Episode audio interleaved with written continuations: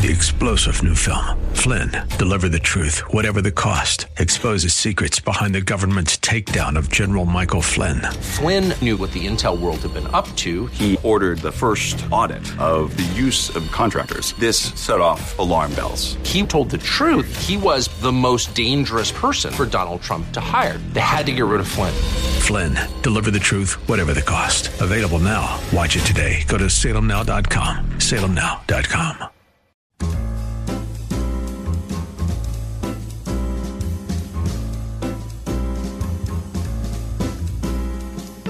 Welcome to another edition of The Ride Home with John and Kathy, live from the Salem Pittsburgh studios.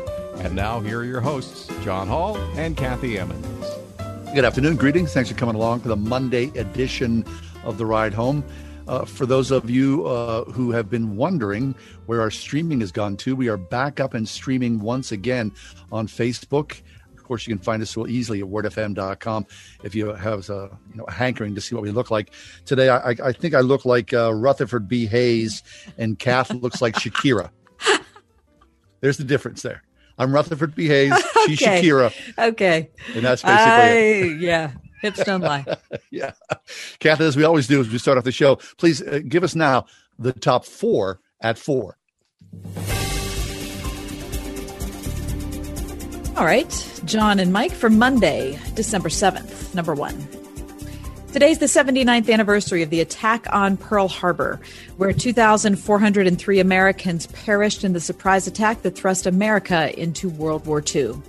USA Today has a moving profile today about Armando Chick Galella, among the last remaining Pearl Harbor survivors. He witnessed the attack on Pearl Harbor and on nearby Hickam Field where he was stationed, but Galella insists he's no hero. The heroes, he says, quote, are the boys under the flags, the ones who didn't come home.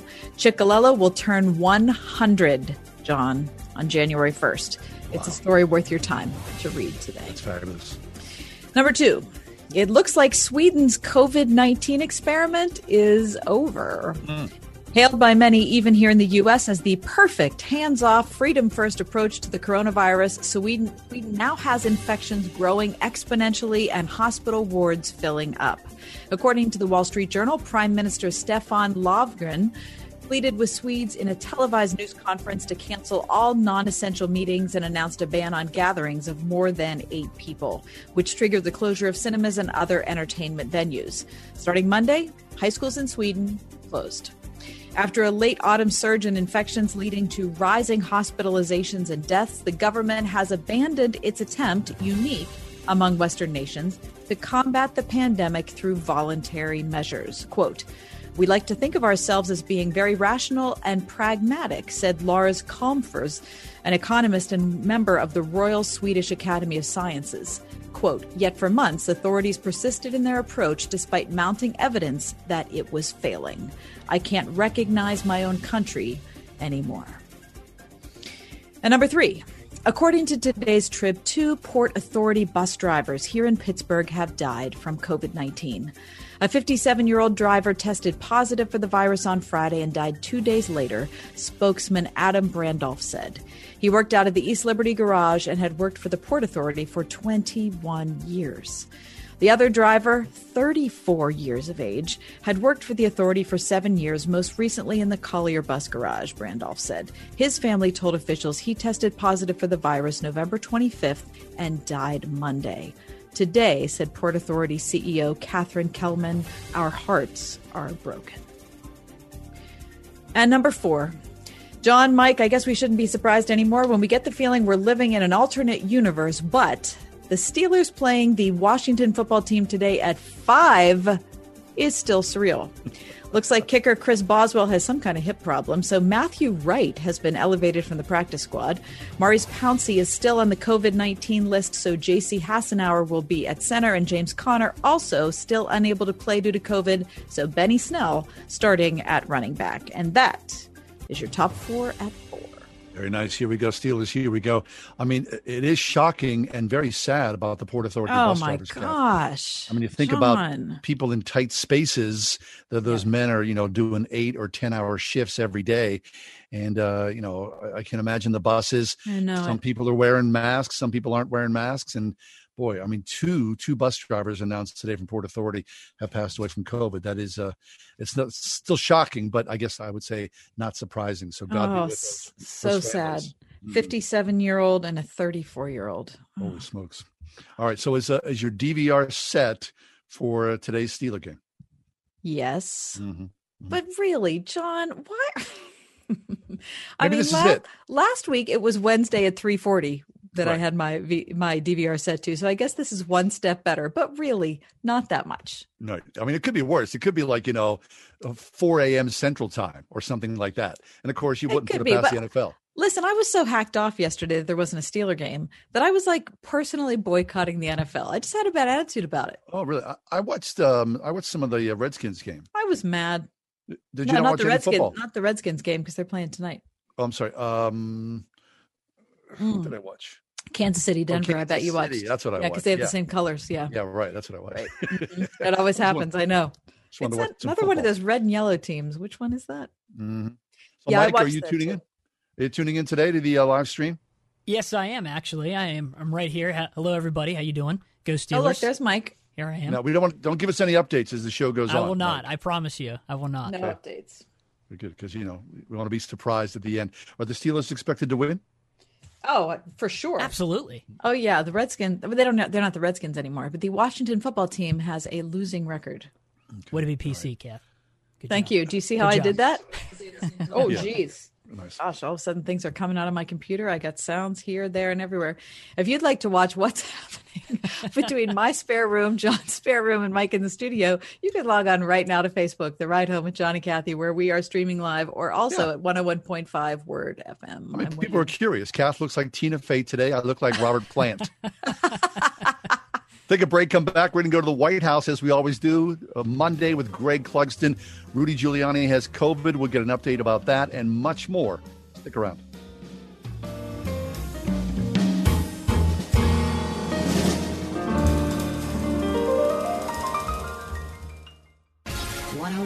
WORD. In Sunday schools, every week, children are taught and taught and taught again the fundamentals of Christianity. Such a vital exercise for young minds. But you know, even veteran Christians can benefit from a review of the fundamentals of Christian living. That's the thought behind John MacArthur's study this week. Join him as he takes you back to basics on Grace to You. Tomorrow morning at 7 on 101.5 WORD. For those of us who are healthy, it's hard to imagine what it's like to be chronically sick. If you're over 50, you may be fine today, but tomorrow, different story. Chronic illness can literally claim your financial world overnight, and suddenly you're tens of thousands in debt, mailbox overflowing with bills, notifications, warnings, and you think Obamacare will help you sort it out? Good luck getting someone even to talk to. This is Kathy Emmons, and my friends at Marley Financial have a better solution. It's their non Obamacare pro life health plan. It gives you the power of a national PPO instantaneously, savings of 30 to 60% off Obamacare for those over 50, no funding for abortion, and always someone to help you. Call 724 884 1496. One client recently in the hospital for 11 days for a bowel obstruction, the hospital billed him over $56,000. Marley Financial's non Obamacare plan paid the entire claim and put $7,000 in his pocket. There's no other plan like it anywhere, and you can get it now. Call 724 884 1496 or visit marleyfg.com. At Eden Christian Academy, hope is rising.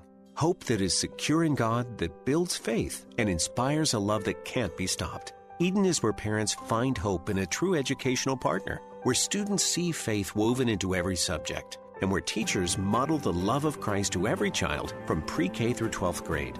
Schedule a personal tour at any of their three North Hills campuses and witness the hope, faith, and love that Eden can offer your child at EdenChristianAcademy.org. Merry Christmas. This is Dean Gartland, president of City Mission. It has been a challenging year. Thank you for supporting City Mission through these uncertain times. I'm reminded of the words of Jesus Let your light so shine before men that they may see your good works and glorify your Father in heaven. Your generosity has helped us to be a light in the darkness for so many in need. The need is growing and City Mission will be there, but only with your continued support. Please visit us at citymission.org and let your light shine today. God bless you this Christmas season.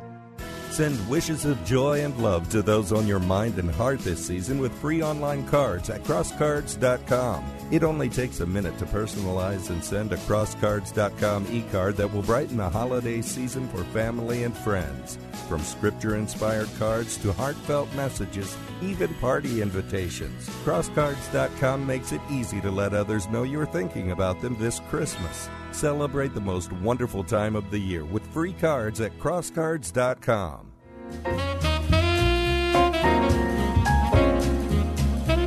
Capitol and the White House. Greg Clugston is with us. Greg, our new White House correspondent. Greg, welcome back. Happy Monday to you. A very busy weekend for you, Greg. You were in Georgia with the president on Saturday, weren't you? I was. Hi, John. Hi, Kathy. Yeah, we uh, we we fired up Air Force One again, and uh, we climbed back on. It was the it was the president's first rally since um, and I had been on his on the last you know two days of rallies right before election day. So we had had a month in between, and uh, it was a little bit of a time warp because it was all the trappings and everything of the event in Georgia were much were exactly like uh, they were during the campaign. It was, of course, it was right? a month after the election, so it was a little surreal in that way. Wow. Okay, so tell us about the turnout there. Tell us about what was the what was the feel of the event.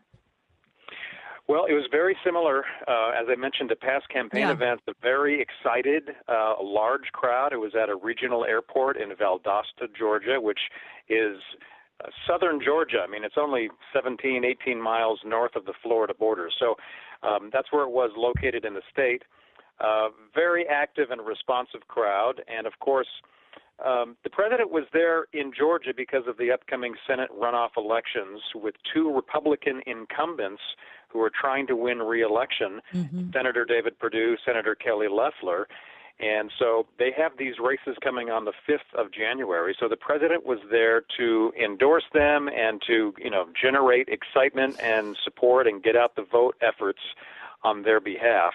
But as we all expected he would, the president also talked about the presidential race and his uh, his belief that he won Georgia and several other states and therefore won the election. So he he spent a good deal of time as well talking about his own legal challenges uh, in the fight against Joe Biden. So it was a very interesting thing because there were a lot of Republican Party officials, to be honest, who were who were unsure about what to uh, to make of the president's visit there because on one hand the president was complaining about irregularities in voting and fraud and the Dominion voting machines not working correctly yet at the same time he's turning right around and asking voters to say uh, even though there was that problem, we still need you to get out and vote. So it was kind of a it's kind of a very interesting message that he delivered.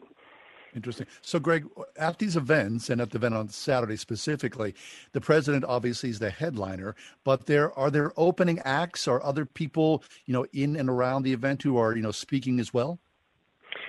Yeah, um, I presume there are. Of course, we're we're in the air flying to the event, and we typically land just a few minutes before the president gets introduced. But um, in this case, on Saturday, Senators Perdue and Loeffler did take the stage, and they each uh, were addressing the crowd. There may have been some other officials as well, but they certainly they were on stage before we got there.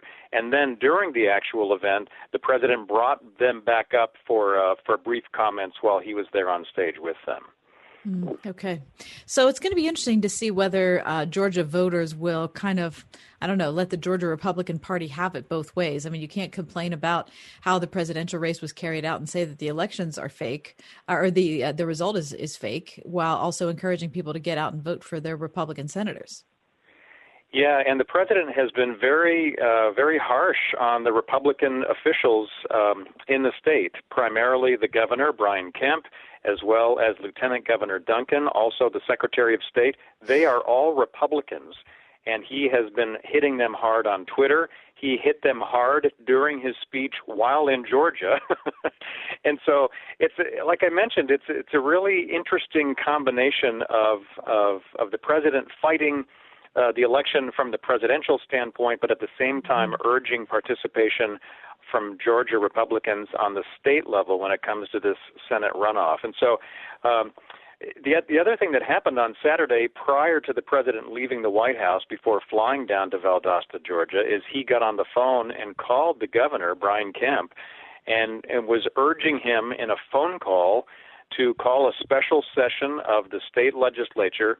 And essentially, what the president was wanting the governor, the Republican governor, to do was to decertify, have the have the uh, the lawmakers in the state decertify the win for Joe Biden and appoint new electors that would vote for Trump when the electoral college votes next week. But uh, the governor said no. So, Greg, the uh, runoff uh, is held when and important why? Yes, uh, that's a good point. We sort of uh, are, are, not really discussing up front the, the importance of this, and that's one reason why you've got the President of the United States going down there to make the case, John, and that is the uh, control of the Senate, the U.S. Senate in Congress, is at stake because uh, you've got these two runoffs, and the Republicans need to win at least one of the two in order to retain Republican control of the Senate. If the Democrats win both, there will be a tie in the Senate, and um, with a with a Biden administration, you would have the vice president Kamala Harris be able to cast the tie-breaking vote, and so that's why it's important. So really, control of the Senate is uh, is at stake here. Yeah. The actual the actual runoff elections are on the 5th of January, although there is going to be early voting in January. Er, I'm sorry, early voting in Georgia starting next week. And that's why it's a big risk for the Republicans as well. You know, Sure. Georgia Republicans and Republicans across the nation, right? Thinking, okay, how much do we want to push the the presidential election results when we've got the uh, Senate hanging in the balance? Right. So that's been sort of a conundrum for uh, for a lot of Republicans, and and it was especially the case, you know, ahead of time. Um, but you know, it's it's been pointed out by any number of people that when you have a runoff election, chances are, uh, you know, people's minds are already made up. It's going to be really getting out the vote effort here, and what will be interesting going forward now is to see if the president will make a return trip to Georgia uh, before the fifth of January. See, and so this get out the vote. I mean, is it uh, like the presidential election, a mail-in paper ballot, or is it go to the polls?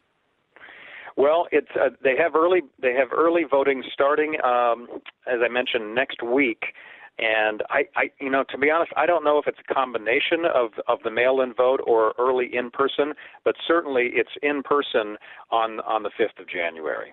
I see. We're speaking with Greg Clugston. Greg Clugston is SRN News White House correspondent.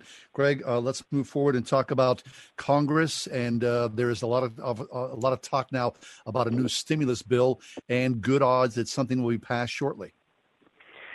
Yeah, th- there's been uh, at the end of last week there was some real momentum. It seemed as if, and and the president was saying that he would support what they were talking about.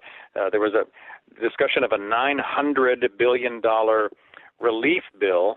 Um, and of course, that's a lot smaller than what Nancy Pelosi and other Democrats had been pushing for all through the summer and, and, and into the fall. But now this $908 billion number seems to be um, something that both parties are, are working on. Isn't Yeah. politics funny, Greg? Huh? Well, it is, but the other thing is, and it's maybe not so funny, is that over the weekend, as they were really getting down to talking more details, um, there was no or very little progress, and so now um, today it's it's unsure exactly what's going to happen. Of course, you you guys, we always talk about this every every December, and it's it's much like you know cramming for a, a college final, right? Is that uh, you've got a deadline coming up, and there's procrastination, and then all of a sudden you're hit with that uh, with that deadline. Friday is the deadline for the uh, the budget um, for ne- for 2021 for the federal government budget, which was already delayed, and uh, so now it looks as if they're going to delay um, it again by at least one week. So they're going to pass a temporary spending measure probably this week before Friday to give them another week to deal with it, which would then get them just one week before Christmas. And it seems like this this scenario plays out repeatedly year after year. Interesting. So, Greg, when you said we talked about this every December, I was thinking for a moment you were going to unveil your uh, Christmas poem. Hey, uh, not today and not next week, but um, um, two weeks from today, um, if that works with your schedule, that will be the release date. And the, the poem is uh, it's underway. It's it's uh, it's a work still in progress, and lots to talk about. Obviously, there's in fact, it's it's one of these years where there's there's too much information Right. almost for this kind Right. of uh, format. Right. So I don't. So I don't need to ask you, Greg. Where will you come up with the material? no, no. no, you don't. You could, but it wouldn't be necessary. Yes. Greg Clugston with us, SRN News White House correspondent. All right, let's fast forward to uh, the inauguration, which will happen in the early part of 2021. What is the president saying about being there or no? Yeah, we we don't know for certain. Uh, there has been uh, some reporting going on, um, even just today, but over the last uh, number of days, the last couple of weeks, but especially in the last few days, that has suggested that the president may not want, may not attend the inaugural uh, the inauguration or the other uh, events related to the inauguration, including an invitation um, to Joe Biden to to visit with him at the White House. Um, obviously, the president and the White House are not specifically stating what's going to happen there because they're waiting until they have exhausted all, all of their legal challenges. And there was another setback today in Michigan with a federal judge there, a U.S. District Court judge.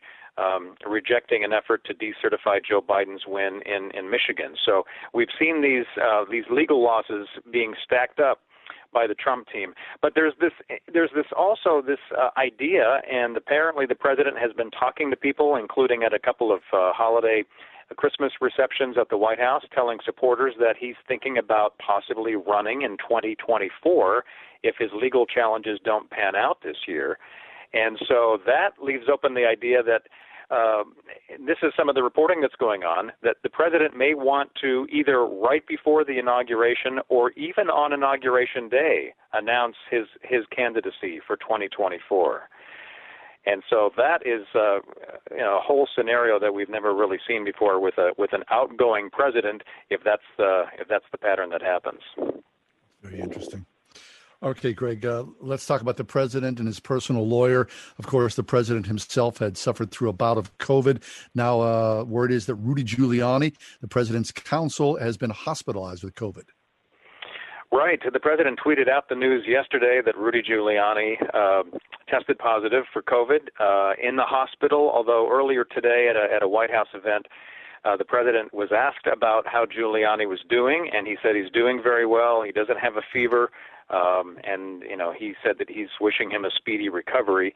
Of course, Giuliani has been one of the key people out front for the Trump campaign and for the president himself when it comes to these legal challenges. So he's he's been traveling the country these last four weeks, going to battleground states, holding press conferences, and uh, attending hearings with Republican officials as they have pushed forward on on um, on their their concerns about voting fraud in in those key states where they felt like there was enough chance to uh, to overturn the election results in those states they would then overturn the overall presidential contest, but that hasn't happened. hmm Well, our very best to Rudy Giuliani and every single person who's fighting against COVID nineteen in uh, any home or hospital around here. That is for sure. Um, Yeah. Greg, talk about the um, talk about the end of the year. I mean, is this is is Washington kind of breathing a sigh of relief that you know COVID wise, you know, we're we're you know still moving forward in some way government wise is there a sense of fear is there a sense of anxiety what, what what's your what's your read on what's going on inside the beltway Yeah, I, I do think there is concern. Um, I wouldn't say relief, although I mean the, the the one bit of hope, obviously, and we've talked about this the last few weeks, is the you know the development of these vaccines, which getting very close now uh, to to uh, likely getting government approval and authorization for distribution. And when that happens, um, there will be, you know, obviously a, a sense that hey, we've uh, we've we, we've hit an important milestone here in in fighting this pandemic. In fact, the White House tomorrow is going to be holding a summit.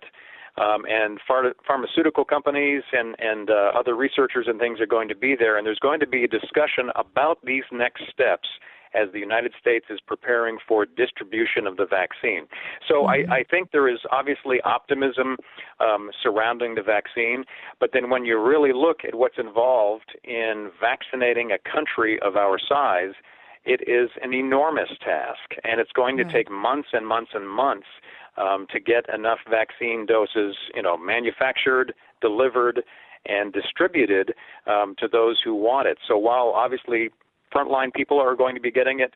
Um, elderly Americans who are in rest homes and, and, and care providers, um, as they should be first in line. It's going to take longer, obviously, for the rest of us. So it's, it's I'd say it's a mixed bag, Kathy. There's optimism, but also a realization that with the, the surging cases that we continue to see across the country, that it's still a very real problem. Right. So I, I, wonder. I mean, everyone's been talking about the line, the queue that forms. Sure. Uh, what what happened? I think, Greg, has there been conversation about the White House and you know the White House people, the staff, and all that, and perhaps the press as well, right? I mean, there you are. You're amongst the halls of power. Have you have any word about that?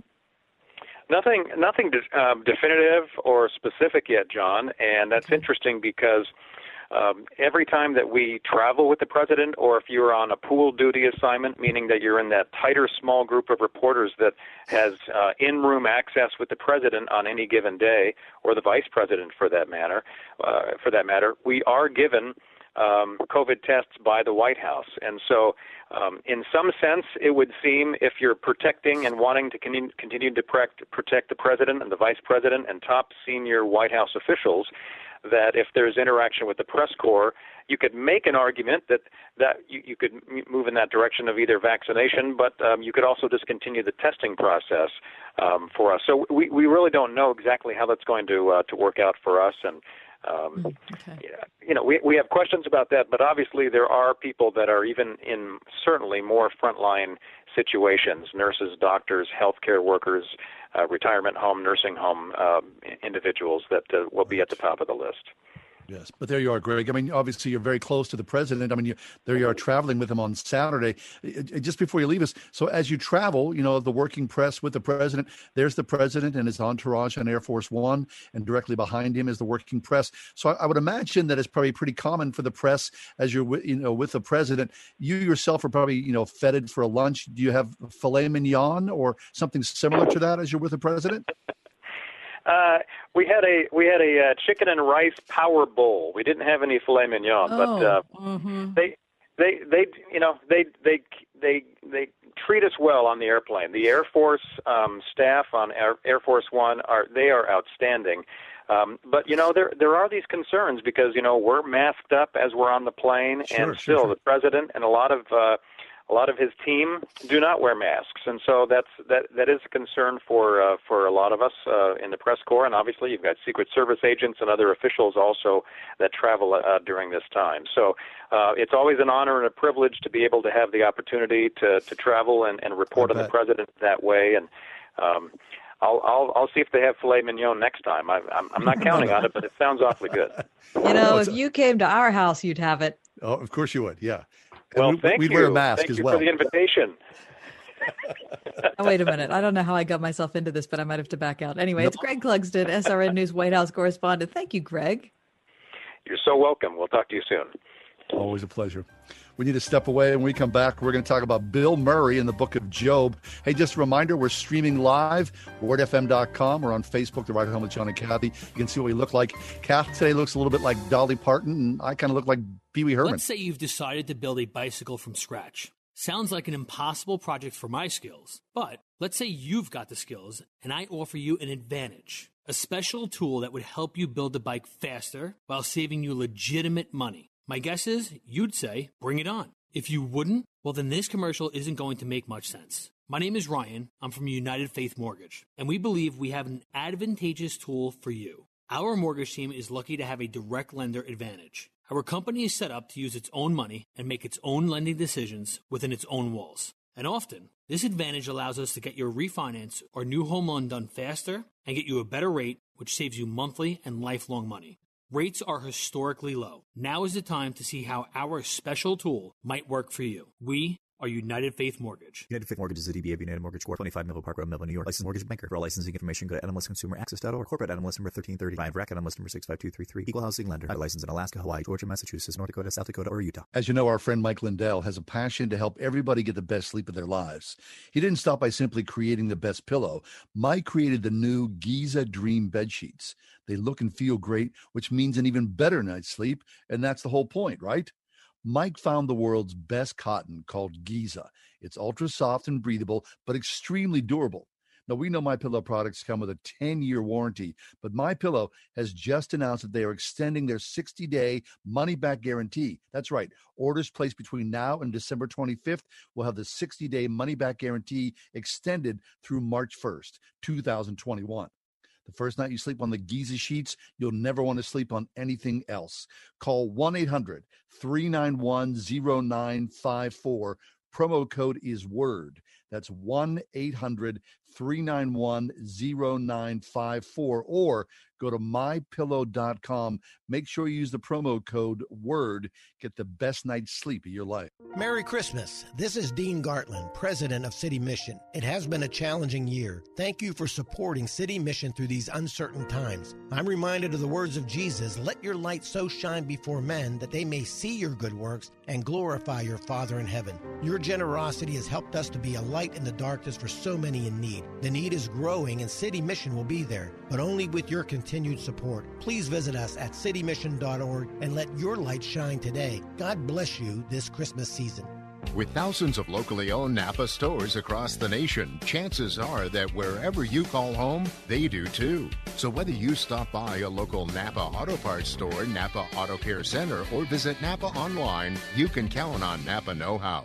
We are everywhere on your radio at 101.5 WORD FM Pittsburgh, at wordfm.com, the Word FM mobile app, iHeart, TuneIn, and at radio.com.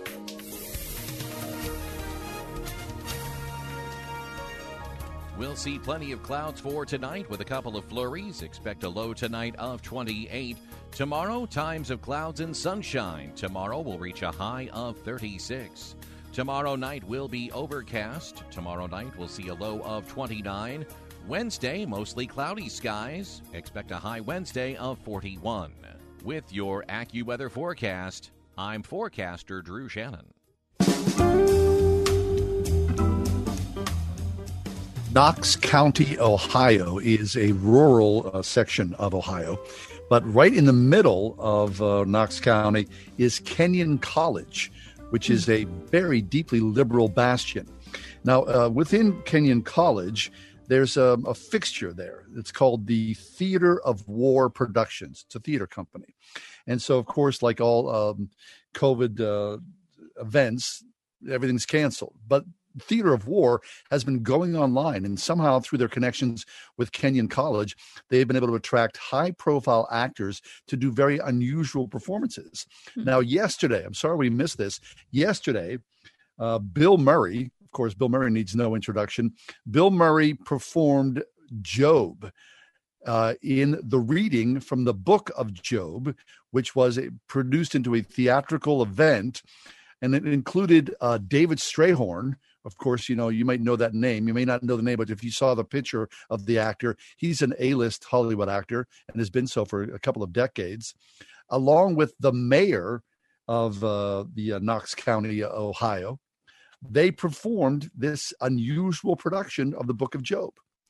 Now uh, it's uh, able to you're able to see this right now uh, because it's part of the archives, and uh, the hope was that they would have these two very polarized communities the, of course, rural conservative community. And then, of course, within that rural conservative community, the very liberal college, they would come together over this streaming and do perform, Bill Murray did, Job from the book of Job. And then after the uh, presentation, two sides came together and they had a town hall size meeting. No word how that worked or what the results were, but the hope was that the dialogue would tear down some animosity, some hmm. acrimony that's happened since the election. I think it's a pretty interesting thing. And kudos, everybody, of course, worked gratis. Bill Murray just said, I'm going to show up and work for free in the hopes that, you know, they find something interesting and the people will be drawn to the production. So the book of Job, uh, somehow dr- dramatized, very well done. Wow. Uh, so there was no one there who was giving any uh, biblical narrative. Yeah. No. no. Okay. There was not. Although there there was a pastor in the play. Now, of course, the, I'm reading from an, an, article from the Associated Press, which uh, came out yesterday morning. So this was before the event. No follow up today about the event itself. Okay. It just would have you know it's one of those things that you kind of compare it to other faith traditions you know if there was a i don't know if there was a reading from the quran or something i, I think Yeah. they would probably have an imam there who would like explain what it is that you're hearing What you're wading into. right so uh, and I, I I mean i think there's something valuable about the fact that scripture can stand on its own i think that that's important i also think it's helpful just to consult experts on whatever field you're investigating so Yeah. A little But, bit of a lost opportunity maybe but maybe you know they didn't want my opinion since they didn't ask me to be on the steering committee Well, to be honest, I just found out about this this morning and uh, went to the Theater of War website and, and did not pay. You know, it's a it's a pay event right now, so I did Got not it. be uh, was never to view that. But I want to go check it out and see what exactly Mhm. the presentation was like. yeah well it certainly is an interesting idea Mhm, All right, much so. speaking of interesting ideas, we are streaming live on Facebook and you Mm. can see us. You can watch the show unfold from John's spare room and my spare room, Mike holding everything down in the Word FM studios. We're going to take a break. When we come back, here's what we're going to talk about why nihilism, why sunny nihilism isn't a logical option. You sunny, John? It's like a piece of meat.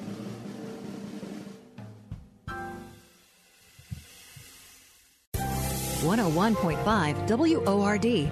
Ahead on Insight for Living, Chuck Swindoll talks about honoring God in our occupations. If in fact you spend eight to nine tenths of your life at the office or in the car doing your work, surely God's Word has something to say about it. And indeed it does.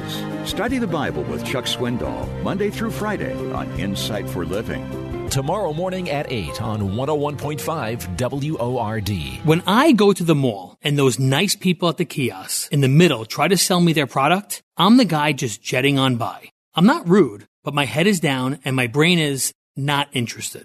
And yet today, I'm the guy trying to grab your attention. December is a busy month, a month easy to just look down and think about Rudolph and ugly sweaters. But at our Faith and Family Mortgage team, we've also learned it's a very popular time for people to think refinance or cash out refinance. The new year is next, and it often brings leftover bills or the desire to start the year fresh and finally use some home equity to do that dream special project. If you're curious about what that would look like for you, we think you'll see that we're a team committed to Word FM, a team that despises even an ounce of pressure, and a team that's set up to move fast and stress free. We are United Faith Mortgage. We pay your appraisal fees up to $500. That's out of pocket money. United Mortgage Corp, Melville, New York. MLS number 1330. Department of Banking. Mortgage Lender License number 22672. Merry Christmas. This is Dean Gartland, President of City Mission. It has been a challenging year. Thank you for supporting City Mission through these uncertain times. I'm reminded of the words of Jesus Let your light so shine before men that they may see your good works and glorify your Father in heaven. Your generosity has helped us to be a light in the darkness for so many in need. The need is growing and City Mission will be there, but only with your continued support. Please visit us at citymission.org and let your light shine today. God bless you this Christmas season. To serve as a ruling elder is a high and holy office. RPTS now offers five flexible online courses to help you shepherd the Church of God. The Ruling Elders program features courses on biblical counseling, interpretation, worship, the church, care and administration, plus preaching at elective options that best fit your ministry paradigm. No papers, no exams, just solid biblical teaching from experienced pastor professors. Individual and group rates available. RPTS, study under pastors. Learn more at rpts.edu. Is the cost of finishing the basement worth the benefit of some peace and quiet? When questions find you, Merrill Edge Self Directed Investing can help you find answers with personalized planning tools and insights to help you get where you want to go, even if it's just downstairs. Merrill, a Bank of America company. Visit merrilledge.com slash within reach to get started today. Investing involves risk. Merrill Lynch, Pierce, Fenner, and Smith Incorporated. Registered broker-dealer member SIPC. Investment products are not FDIC insured, are not bank guaranteed, and may lose value.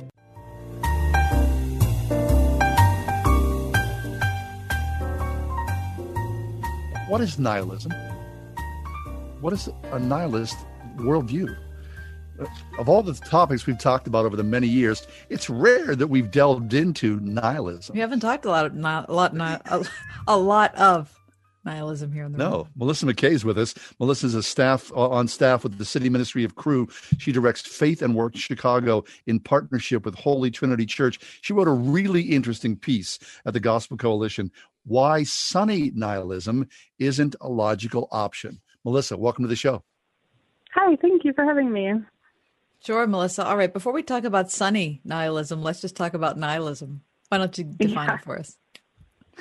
Um, that's a great question. I, I it really, I, it's kind of a, a broad category of different philosophical ideas, um, but it really has to do with uh, with this idea that the world doesn't have purpose or meaning, that there's no truth or value that we can get at. It, it comes a lot from Nietzsche. He's kind of uh, known often as the, the sort of father of nihilism. Um, but it expresses itself in different ways. But I think ultimately it's it's this idea that there is no we can't get at a um, objective, you know, purpose or truth, and so therefore really life is is meaningless. Um, there, you know, we can't know truth. Um, there's there's never That's, facts that we can just hold on to. Yeah. So everything's useless. There is no meaning or or purpose to life. Everything's just kind of blah, which is really an excellent topic for a Monday afternoon. Uh, right. So, Malissa, talk to us. I mean, you saw a piece, uh, Wendy Syfret. She's an Australian freelance writer, and she wrote about sunny nihilism, which you talk about seems to be at odds. Yeah, you know, I I think I was I, honestly I was really saddened by the piece that she wrote um, because what what she really said was, you know, she said uh, one day I'll be dead and no one will rem- remember me anyway. And she said at, at some point she just had this realization: well, I'm, I'm a chunk of meat hurtling through space on a rock. Uh, and and then she says that it was one of the most comforting revelations of her life. And she said wow. she discovered nihilism. And for her, then she kind of went on to explore that a little bit more and said, you know, actually, this seems to um, this seems to encapsulate, you know, what I see in in our generation. Um, you know, this idea that. Uh, uh you know, she said she was chronically stressed, she was overworked, and then she said it kind of hit her. Who cares? One day I'll be dead. It, it doesn't matter anyway. And wow, that's kind of a refreshing thought. Um, and, and she goes on to paint a picture of, of sort of a, a generation that's uh, just embraced the idea of well, the life is meaningless, and so I might as well do what I want. Basically, is what it comes yeah. down to. Yeah. Well, there are all sorts of examples of nihilism, especially at a time like this, Malissa, that are all around us.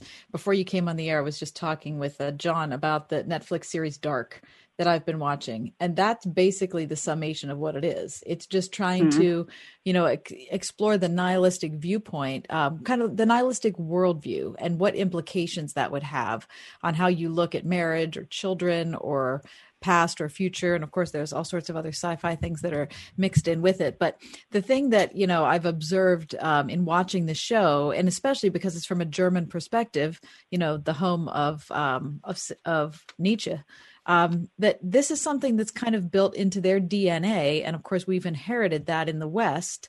Um, talk mm-hmm. about how you see, have you seen places um, like I've seen in Dark where, you know, nihilism is in popular culture?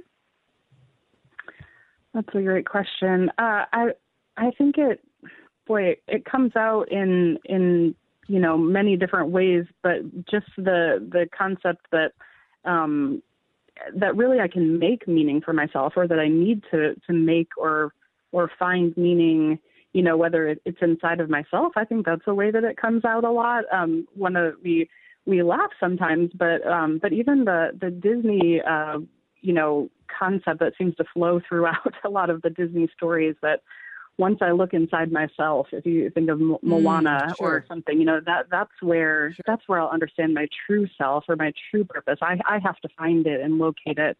Um, you know, wherever one ends up doing that, whether it's in material things or or inside themselves. But but I think that's a very popular concept in in our culture right now. Right. Okay. So um, you would imagine that people who were perhaps imprisoned in concentration camps during World War II. That'd be easy to fall into a nihilistic attitude. It'd be hard to have a, a sunny attitude, and, and, not to draw the parallels between concentration camps and what's happening, you know, in the world today. But you would understand why people would sort of succumb to that. They would just surrender to all is hopeless, all is lost. Which, you know, uh, gives credence to the fact that thank God that we know the truth of Jesus Christ in our lives. I mean, without Christ, it would certainly be, you know, yeah, I'm I'm going to fall into that and there's no purpose, there's no meaning, so let's just get on with it and then when I die I'm dead and that's that. Right. I, I think what's interesting, what um, maybe uh, the the article that I read suggests, or what other people she quotes suggests, is that instead of sort of despair, um, what what they've chosen instead is to say, well, I'll just make meaning for myself, and that's really the contradiction, and that's really the logical fallacy that this isn't this worldview isn't really nihilism. Um, it's it's more it's not rejecting the idea that there's any purpose or meaning. It, it's just deciding, well, I'm it's not given to me by something else. It, I'm going to make meaning for myself. So I think that's where even you know as she talks about sunny nihilism, it's um it's not really a, a denial of, of purpose. It's uh I'll just make it what I want it to be. Sure. Okay, so that's basic. You know, for for all the uh, criticisms about who is anti-science and who isn't anti-science, I mean, I would say that's kind of, I mean, not it's antithetical to a rational viewpoint to have a sunny nihilism. Right. right. So then talk about Lesslie Newbigin, who tells the story about a person watching a building project, because I think that something sums things up very nicely. Yeah, I think that is a really helpful story. So, you know, so I think in, in this question of purpose and meaning, what's really happening is is we're saying, or, or the culture is saying, you know, I, I I can't seem to find meaning or purpose. I, I'm trying to find it in my job. I'm trying to find it in relationship. I'm I'm looking inside myself and I I don't know what it is. And there, there's sort of an overwhelm overwhelmingness to that. Um, and so and so but it stops there because there's there's no credence given to the fact that maybe maybe if we can't find purpose here or in ourselves, it, it comes from outside of ourselves. So Newbigin tells a story um, saying, you know, that there's this uh, this uh, person who's walking along and um, and sees a building project and sort of wonders what what will it become. Um, and he suggests there's two ways of knowing that it would come. One is to wait until the project is finished and then stand there and make observations and, and to know then what the purpose of the building was for. But the other way is to ask the person who's building it, to, to find the architect or the builder and, and ask what is the ultimate end of this project that I can't see. And then once you do that, though, you have to accept the fact that the, the architect is telling you the truth. And so it's it's a matter of faith. And so we see that obviously reflected then and we, when we think about our own meaning and purpose. We, mm. we can't wait until the end of our lives, uh, in a sense, to say then what was our purpose uh, we have to trust uh, that there's something outside of ourselves mm-hmm. um, to to reveal what that purpose is, and and then it becomes a matter of faith. And so I think that that's one of the big parts of this conversation is that um, we're all staking uh, what we believe to be true on an act of faith, and it's where what are we putting our faith into? where is it coming from? Mm-hmm and how important it is to be able to have conversations like this where we can ask those questions out loud. You know, a lot of those mm-hmm. questions are asked, you know, in desperate times in the middle of the night when you can't sleep and, you know, all mm-hmm. is, you know, hopeless and, you know, nihilism is the only way to be, right? Mm-hmm. but when you, uh, but when you're in the middle of the day and you think, well, that's kind of silly, I can't bring that up with somebody. But those are the questions we really should bring up with each other.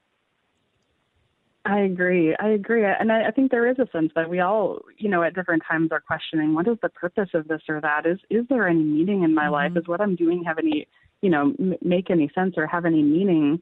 Uh, but but we have to know who to ask those que- or where to ask those questions. And, and like you said, in, in community is how we can do that. But but who are we asking them to? are we asking them to ourselves, or are we are we directing them to the Lord, who we believe is the one who who gives us purpose? Mm, Mackey is with us. She's on staff with the City Ministry of Cru. She directs Faith and Work Chicago in partnership with Holy Trinity Church in Chicago. She wrote a piece at uh, the Gospel Coalition, Why Sunny Nihilism Isn't a Logical Option. So, Malissa, you're working with college students.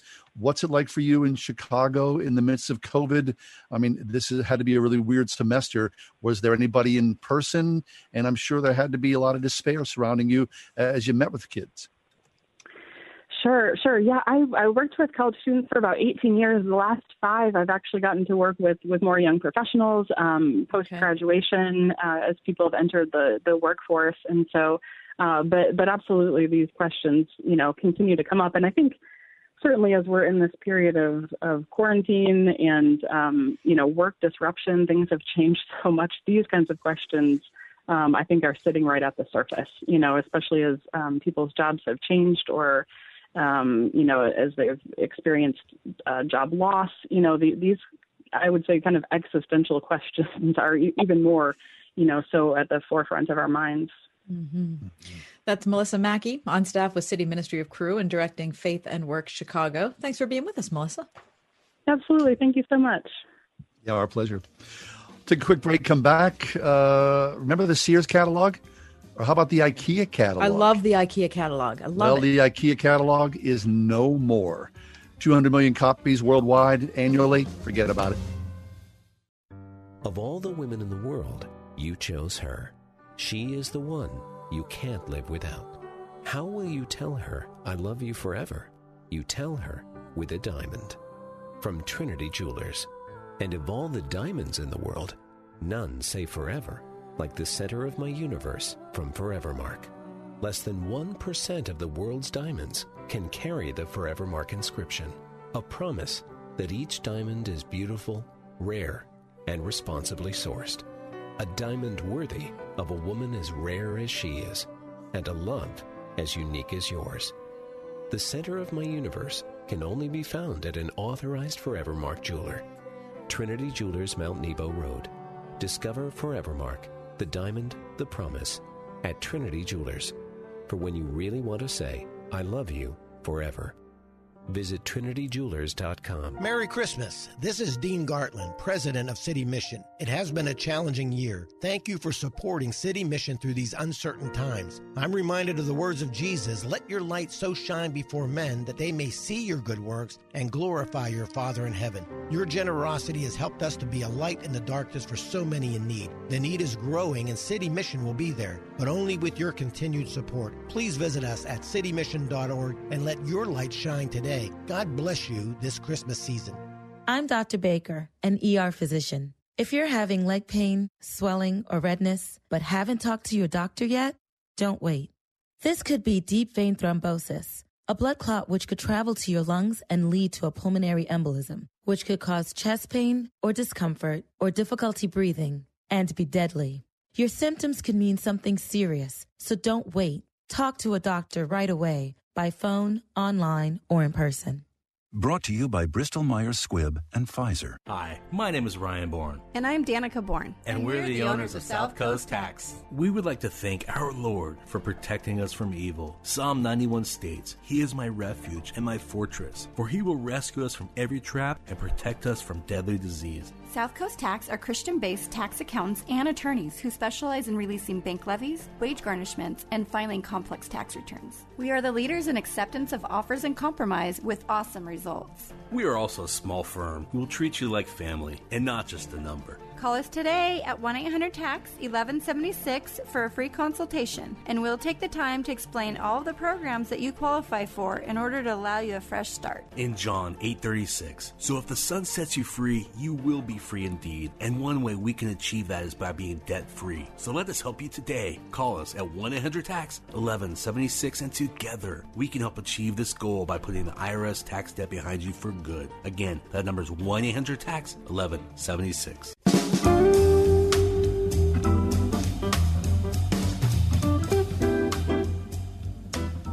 When's the last time you went to uh, IKEA, Kat? Uh, well, it was pre-COVID. I know that. Uh, I wonder. If, uh, IKEA's got to be open, right? I would think so. Yeah, I mean, walking around. Pretty much every store is open. Well, um, here's the deal: uh, the IKEA catalog, which we've had in our house I off love and on. the IKEA catalog. Yeah, well, after 70 years, the furniture retailer IKEA has announced today that it's giving up its printed catalog.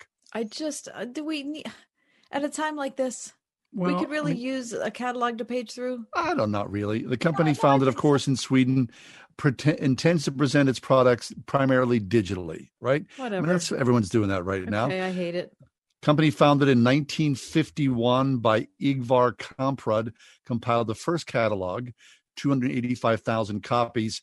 Uh, last year, more than 200 million copies in 32 languages were produced. gosh. 200 million copies. That's a lot of that's a, that's a lot of work. Right? Listen, wonder- let me okay, let me say this. Let me just bring in a little personal story that I'm in the middle of right now. Okay. Having my bathroom painted. Yeah.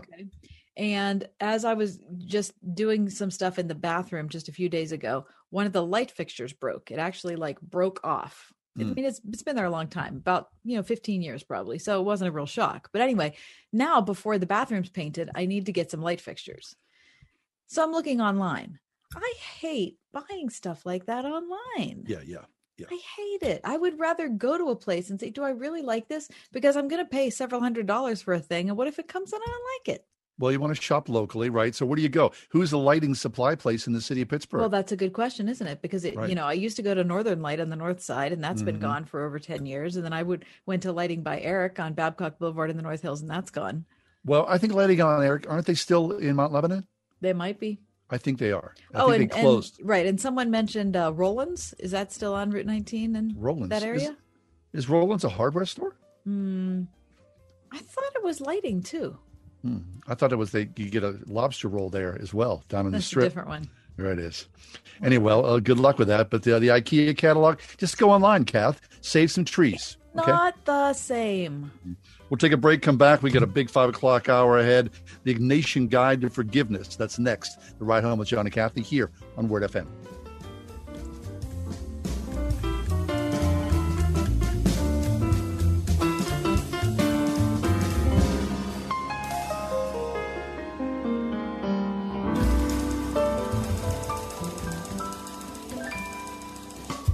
One hundred one point five WORD FM Pittsburgh. On your smart speaker by saying play the word Pittsburgh and on your phone via the Word FM mobile app, iHeart, TuneIn, and at radio.com. With SRN News, I'm John Scott.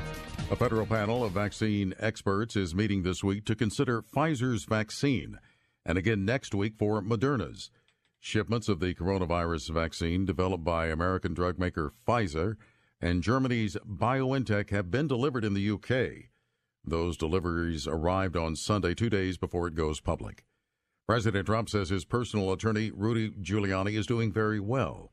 After testing positive for the coronavirus, the president says he spoke with Giuliani earlier today and that he had no temperature.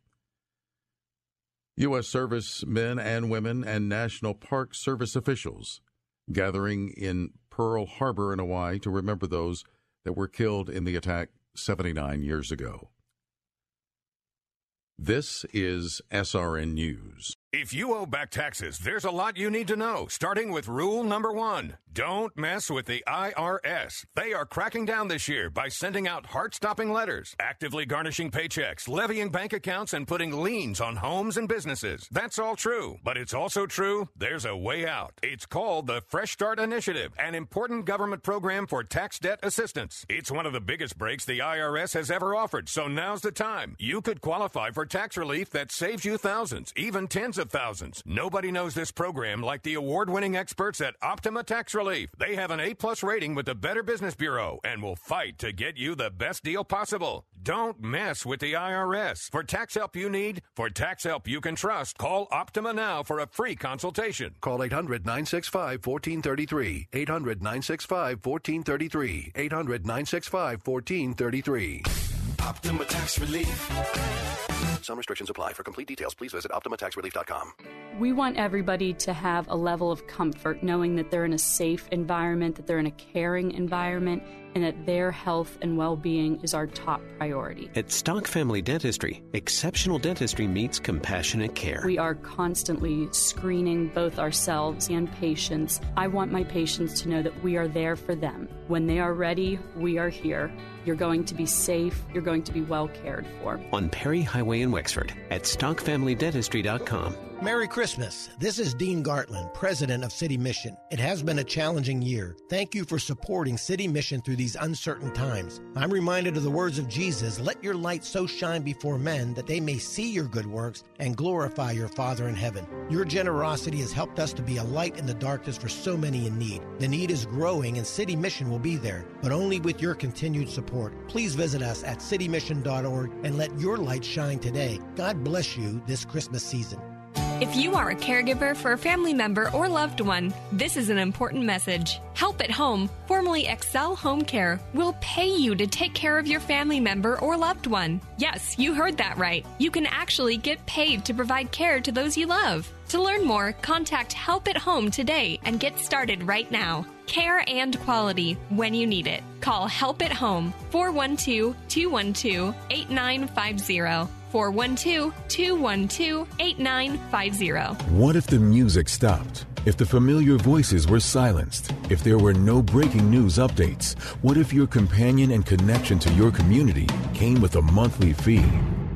Don't worry, we're free local radio with you wherever you go, celebrating 100 years and looking forward to the next 100. We are broadcasters. Text radio to 52886 and let Congress know you depend on your local TV and radio stations. This message furnished by the National Association of Broadcasters.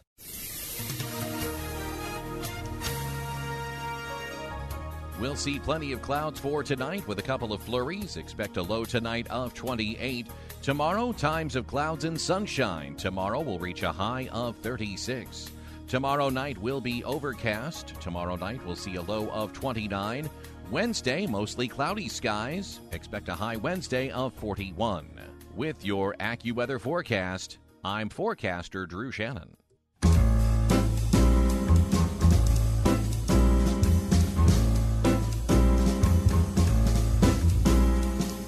Welcome to another edition of The Ride Home with John and Kathy, live from the Salem Pittsburgh studios. And now, here are your hosts, John Hall and Kathy Emmons. Cold out there, isn't it? Man, oh man. man. Super cold. Yep. So Monday afternoon, the sun is setting. And yeah, the Steelers are uh, going to be on TV in a little bit, aren't they? It's like a time warp. Uh, you know, it's going to pass. This we'll look back at this time, Kath, and go, those were really good times, but aren't you glad you made it through? Well, okay. I right. appreciate that perspective, John. Thank you so much. My pleasure. Hey, uh, we are streaming live once again after a brief hiatus for uh, technical reasons, but we are back up and running at wordfm.com. We're on Facebook as well, The Ride Home with John and Kathy, and uh, you can check out what we look like uh, today. I, I, I kind of feel like uh, I look like Ulysses S. Grant, and uh, Kath looks like Mary Pickford. Oh, good. Yeah, I like yeah. that. It's wonderful. I appreciate that. You know, Kath, we talked to a lot of people who. um Wasn't she uh, silent? Uh, she was mostly yeah, silent. I guess yeah. that's what you're trying to say. Well, no, no, no. But she Mhm. crossed over. She Yeah. did. Yeah, she crossed over. She was married to uh, Douglas Fairbanks, I believe. Listen Mary to Pick- you with like the celebrity gossip Hey, from oh, like this- 1940. Listen, I watched a really great movie over the weekend, Mank, which Oh was uh, yeah, I heard about that. Alissa Wilkinson, our uh, film critic from yeah, Vox. Yeah, very good. That film. Yeah, if you're a movie lover, you know the guy who was friends with uh, Rose, the Rosebud guy. Orson Welles. Yeah. He he wrote uh, essentially Herman Mankiewicz wrote um, Citizen Kane. Huh, and then, right. then they took the script and Orson Welles massaged it. Anyway, it was very good, uh, very good television viewing. Listen, so we, we invite a lot of wordsmiths on the air, do we not? People who um, are uh, writers and editors and whatnot. I follow this guy, Tom Whitwell. Tom's never been on the show with us, but he's just one of those people, you know, you, you never meet, but you follow along. He wrote this fascinating piece 52 Things That I Learned in 2020. Mm-hmm. And um, so he's editing a book, and of course, as you're editing, you know, you're picking up all these different facts and fig- figures. Listen to this. I'll, let me just read a few things that Tom learned. Okay. Listen, most cities plant only male trees because it's expensive to clean up the fruit that falls from female trees. Male trees release pollen, and that's one of the reasons your hay fever is getting worse. Okay, I didn't know that there were male trees and, And female, female trees. trees. Yeah. How about that? Isn't that weird? Did you know that? Yes. I'm not tr- trying to brag. It's just a you know fact. Okay. How about this? The hold music that you hear on your phone. If you're a customer of Octopus Energy, which I don't know Mhm. this company, Octopus Energy, if you're on hold, is personalized to your customer account. It would be the number one record from the year when you were 14 years old. That's awesome. That's a great idea. That's a great idea. Why is it that every single place I've called doesn't have No, that they don't have it. algorithm in place? No, they- they have something. How about that on hold music? It's just I can't stand isn't it. Yeah. and it's it's the word. It's, well, I, I won't say where the worst is. But yeah, Okay, don't go there. yeah, All I'm right. not even going to say it. All of the 10 best selling books of the last decade had female protagonists. Interesting. Yep. Most of my favorite books. Is that true? I would say most of my favorite books have a female protagonist. Oh, really? Okay. All right. Yeah. you can understand but, that. But um, some- I would say several of uh, half of them are written by men. All right. I don't know what that means, but that's something. Mm-hmm. Doctors in a private hospital in Mexico City conducted a functional MRI scan on a patient while she underwent an exorcism in order to learn the quote possessor's strategy to take control of the mind end quote.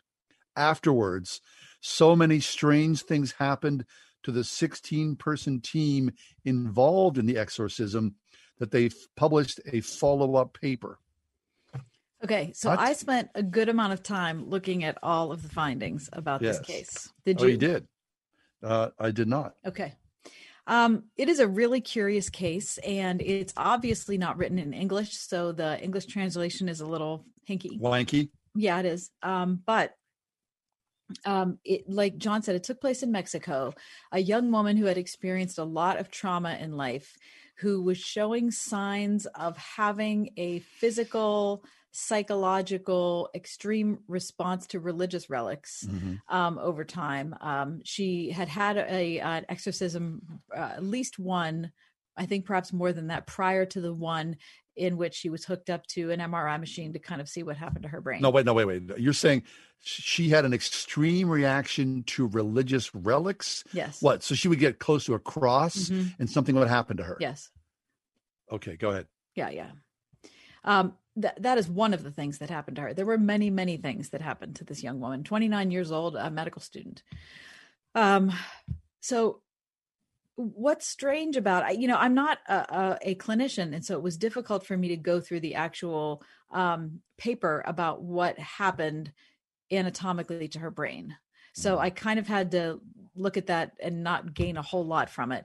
But what i spent more time on is the paper that came as a result of all of the weird things that happened to everybody involved in this incident before during and after the exorcism. What? That is the part that is really really weird. So there is and i'm doing this from memory because my my printer's jammed right now. I couldn't print it out. But um the the story is that there was a uh, there was a priest in the room who was doing the exorcism. Her father was there who is also a physician. There was a surgeon there was a gynecologist there was a neurologist there was a neurophysiologist I don't think there was an anesthesiologist in the room. Anyway, and it went through what happened to all of those people, John, in the days before the exorcism, the day of, and the day after. And it's a bunch of really weird things really like the the woman who had the exorcism her father who was also a physician had a heart attack um her surgeon ended up falling. He was he was doing like a hike uh, an outdoor hike. He ended up falling from a from a, a one meter platform. He ended up falling on his head. He had several head injuries. Um i mean it just goes on and on. The one of the women who was in the room i forget what her role was. She'd had a long-term 10 plus year relationship with her boyfriend. He broke up with her. Um it was just one set of negative things Really? that happened after another but what i'm curious what about the mri itself did they talk about that Well, th- that's the part that I kind of fell down on a little bit because I don't have enough clinical expertise to be able to really wade through it. I mean, it's not written for someone like me or you to be reading. i see okay You know, you have to really have some level of competence um, in in that to know kind of what they're talking about. well i mean i love that okay, they but okay, but here's the here's the most interesting part though. Hmm. Is after the uh, subsequent findings are listed, all of the bizarre instances that happened to everybody who was in the room. The last thing they ask them is, "So, do you re- really believe? Are, like, are you more afraid of Satan, or are you more afraid of the danger of living in Mexico, as in, you know, the problems with drugs, the problems with violence, all those sorts of things? What are you more afraid of? And every single one of them said, in spite of what had happened to them, that they were way more afraid of just living in Mexico with all of the societal problems they're having what? than they were of anything actually demonic. I would think it'd be the reverse. Was not because if you're in a room and you're extracting uh, i wonder how many of those people were believers. Well they're all every one of them was catholic. All right. Yeah every one of them was catholic so there's no indication know. of whether they're believers or not. They did ask whether they believed well, in satan.